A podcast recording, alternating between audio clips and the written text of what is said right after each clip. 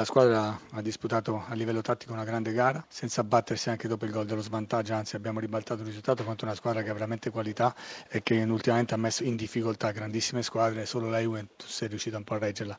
È la dimostrazione della prova che hanno fatto i miei ragazzi. Si è rivisto ed è tornato al gol Domenico Berardi, una buona notizia per Di Francesco e per il Sassuolo. Contentissimo per lui perché vive per il gol, ma vive anche per giocare per la squadra, perché se lui ha fatto gol è merito di un, un insieme di giocatori che hanno voluto a tutti i costi non, a, non perdere questa gara e l'hanno dimostrato per, tutto, per tutti i 90 minuti.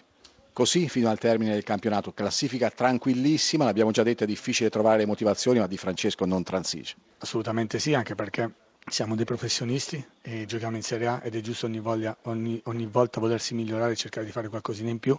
Noi vogliamo migliorare la nostra classifica, andremo ogni partita a giocarcela alla grande. È ovvio che poi magari i risultati diranno altro, ma l'atteggiamento, la mentalità deve rimanere questa da qui alla fine. Sarri, lei si è arrabbiato molto per i tanti, troppi errori del Napoli. Errori non sono stati neanche tanti, sono stati abbiamo avuto tanti episodi sfavorevoli eh, perché abbiamo preso tre pali in una partita di cui un interno la palla riesce fuori, quindi abbiamo sfidato le leggi della fisica, D'Amato non ci ha concesso il rigore nel primo tempo e mi sembrava palese e poi ci abbiamo messo dentro due o tre errori hanno fatto tornare in partita gli avversari in quel momento erano sotto, erano sotto dal punto di vista del punteggio, erano sotto anche dal punto di vista mentale. Purtroppo questi sono eh, que- quella serie di piccoli errori che abbiamo commesso in 7-8 partite che hanno fatto sì che il risultato non sia in linea con lo svolgimento della partita e questo è un nostro limite, penso sia l'aspetto nel quale abbiamo più margine di miglioramento. C'è una partita in meno da giocare, ma il secondo posto immagino è sempre nel mirino del Napoli. Per mirino, purtroppo siamo nelle mani altrui e noi dobbiamo fare di tutto eh, per metterci nelle condizioni di, di, di, essere in grado di approfittare di un passo falso degli avversari.